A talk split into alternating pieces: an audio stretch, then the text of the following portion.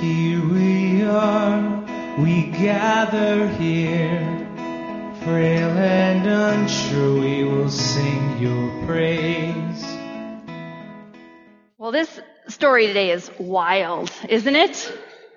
Demons and pigs, anger, fear, it's bananas.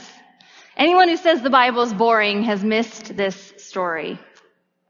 But before we kind of dig into it, I want to make a few notes for your consideration. The first is that we are back in Luke's gospel.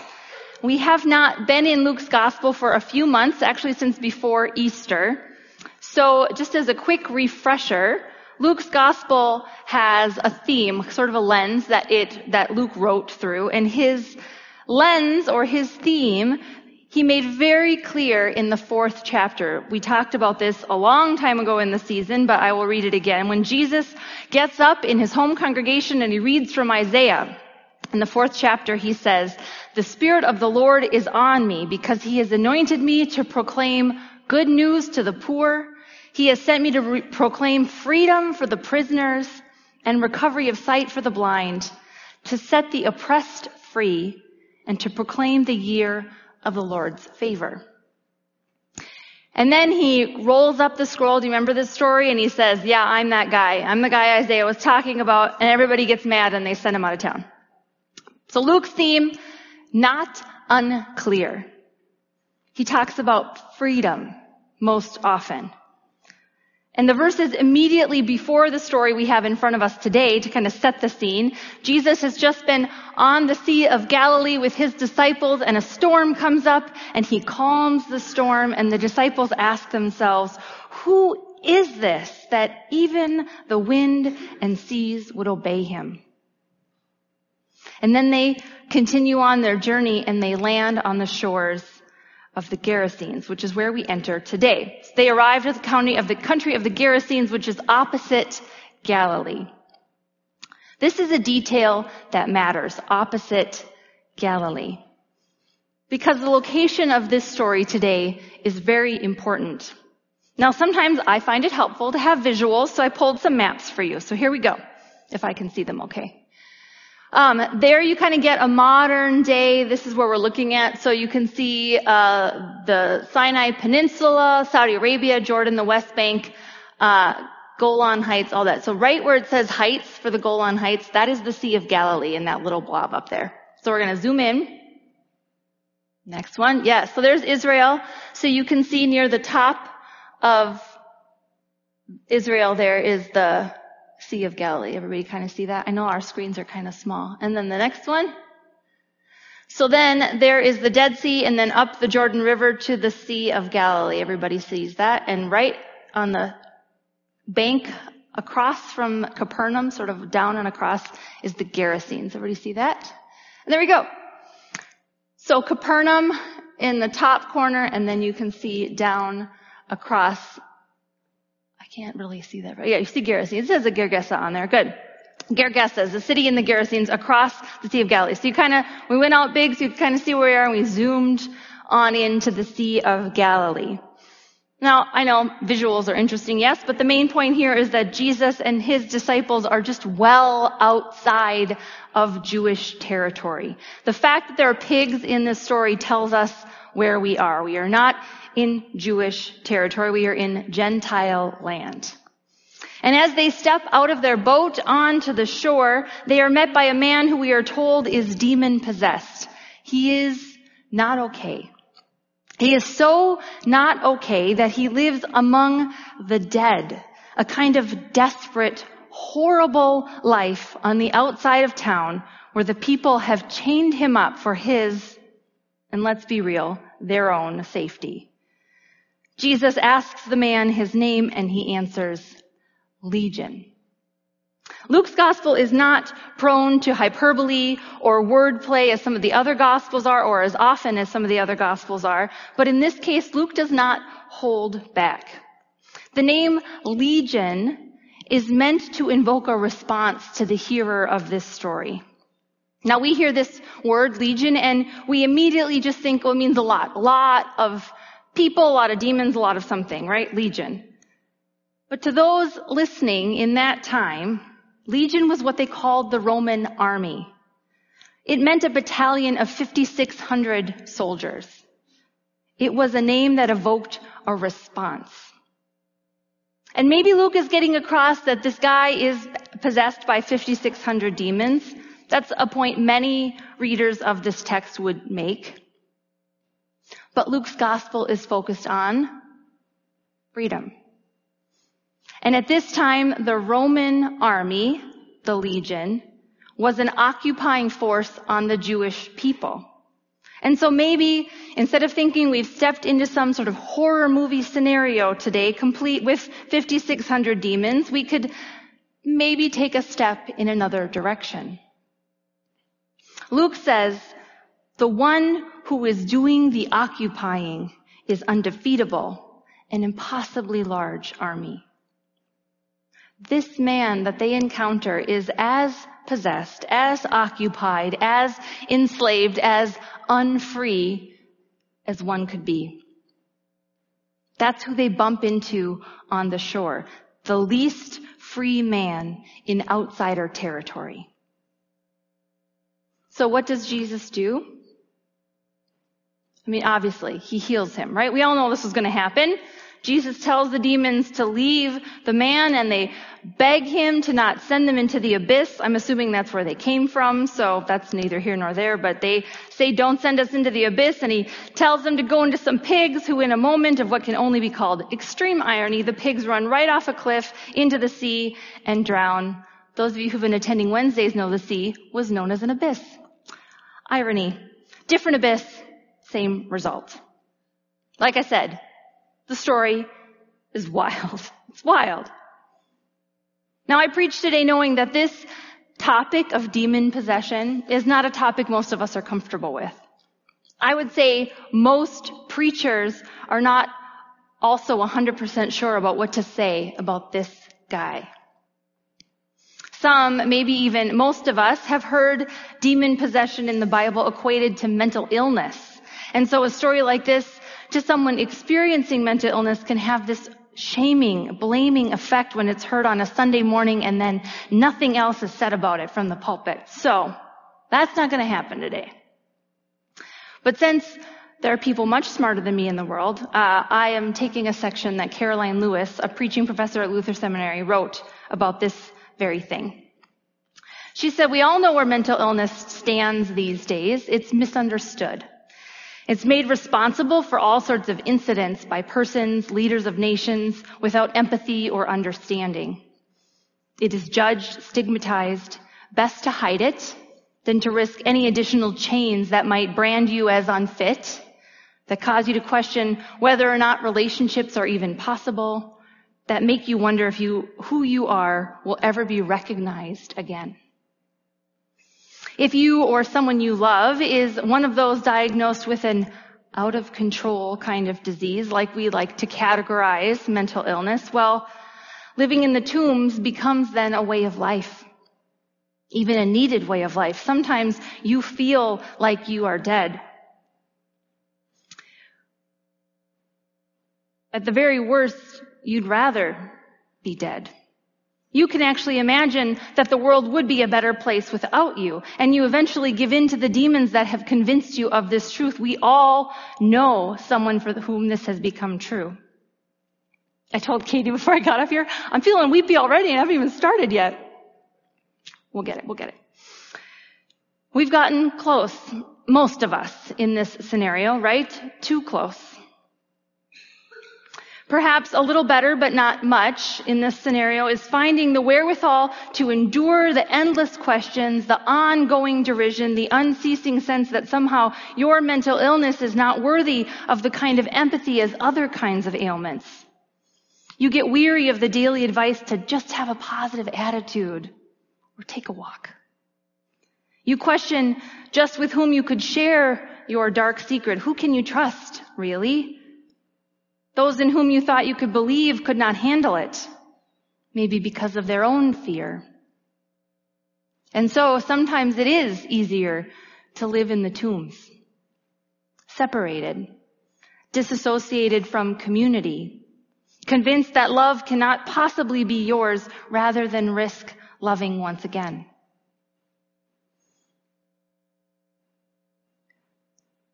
So often when Pastor Chad or I preach, we say many times from the pulpit, we have said details matter.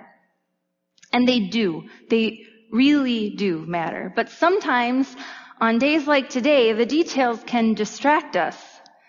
People, me included, get distracted by the pigs dying. That's sad. That's sad. Pigs are adorable, right?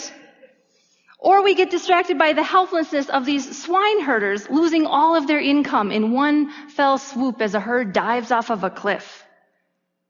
Or we get distracted by the fact that this guy is named after an army, or we hear demons and we think of some horror movie we've watched 10 years ago or last year.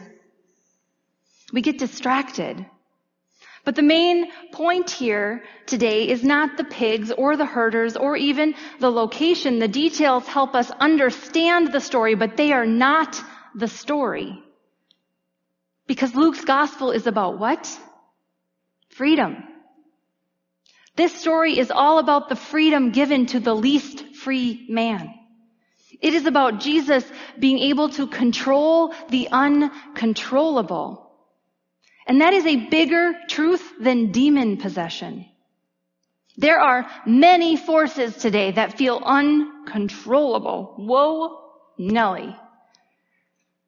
Right? Yes, mental illness is where people go when they hear this story, but what about the many other ones? What about trauma? What about the occupying power of a painful memory? What about the enslavement of systemic racial and economic justice? What about the absolute possession of addiction? What about the helplessness of a terminal diagnosis or physical illness?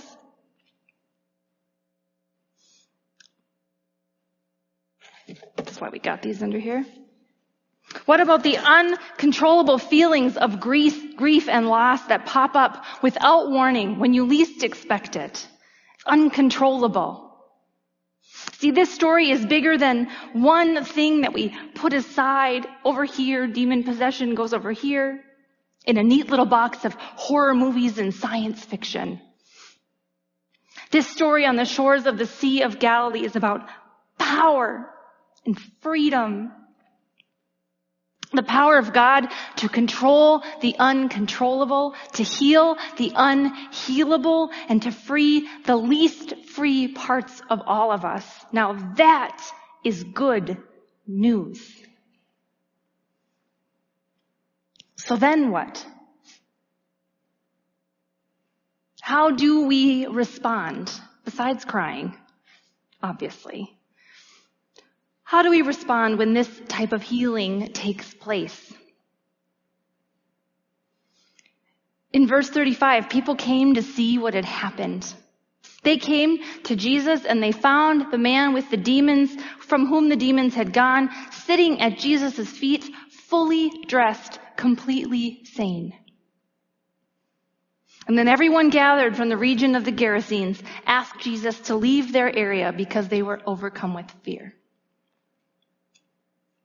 The people in the area of Gerasene see the man all healed and in his right mind and sitting with Jesus and they're like, yeah, we'd like you to go.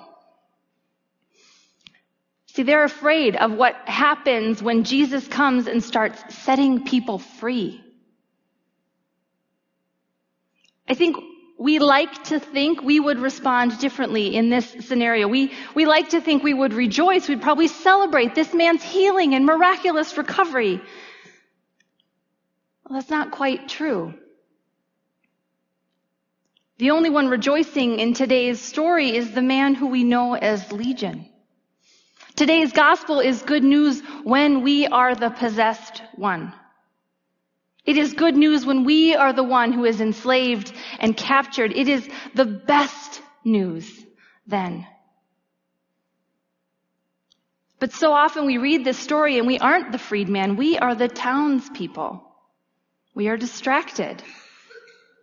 We lament the loss of the pigs and the disruption to our income. We fear the new reality in front of us and we long for the way things used to be, even to our own detriment. We don't want to see someone as healed. We'd rather see them the way we know, right? In the weird guy who we chain down out at the tombs. We don't want to see someone as human instead of a product of a society who has kept them right where they are without hope or upward mobility. We don't want to change our communities and way of life to include someone who we had firmly put on the outside. And when we see that outsider sitting comfortably with Jesus, well, we cannot have that. So we ask Jesus to leave. Can you just let it be, Jesus? Can you just go home? I like my life the way it is. Thank you very much. Freedom is dangerous. It makes a claim on us that we would rather not face. It asks us to make changes that we would rather not make and accommodate people we'd rather leave where we left them. But that is where Jesus is. On the outside way outside of the appropriate territory, way outside the walls of the temple. He's at pride. He's at the border. He's in a detention center. He's on the outside, doing what he always does setting the prisoners free, proclaiming release to the captive, saying good news to the poor. At the very end of today's gospel, we find this healed man asking Jesus to let him come along. Please take me with you. Back across the lake to Capernaum. And Jesus says no, which at first doesn't seem to make sense and feels just a little mean, right? It is a huge moment. Jesus tells this man, stay. Stay where you are from. Stay in your home and keep telling them what God has done for you. See, if he had gone along with Jesus, if he had gotten in that boat and sailed across the sea to Capernaum, that'd be it. He's gone. Those townspeople could just pretend, you know what, that never happened. We can change the story to make people less uncomfortable or less afraid, but they can't do that if he's still there. Not if he's walking around town reminding them over and over again of just what God can do. And that's scary. You bet that shakes people up. And that's the point of this gospel story. All the way over there in Gentile country, Jesus leaves behind a preacher to share the story of how Jesus has power not over just the chosen people, but of everyone. To share the story of how Jesus loves not just a particular group of people, but everyone. To share the story of a God who controls the uncontrollable, all in the name of setting us free. See, the good news is that you have been set free. And so has the person next to you. Also, that person you don't like very much. Also, that person you've excluded or have assumed is on the outside of God's grace. We have all been set free. And to us, all of us, but in this room in particular, on this day, Jesus says, You are free. Now go and declare how much God has done for you.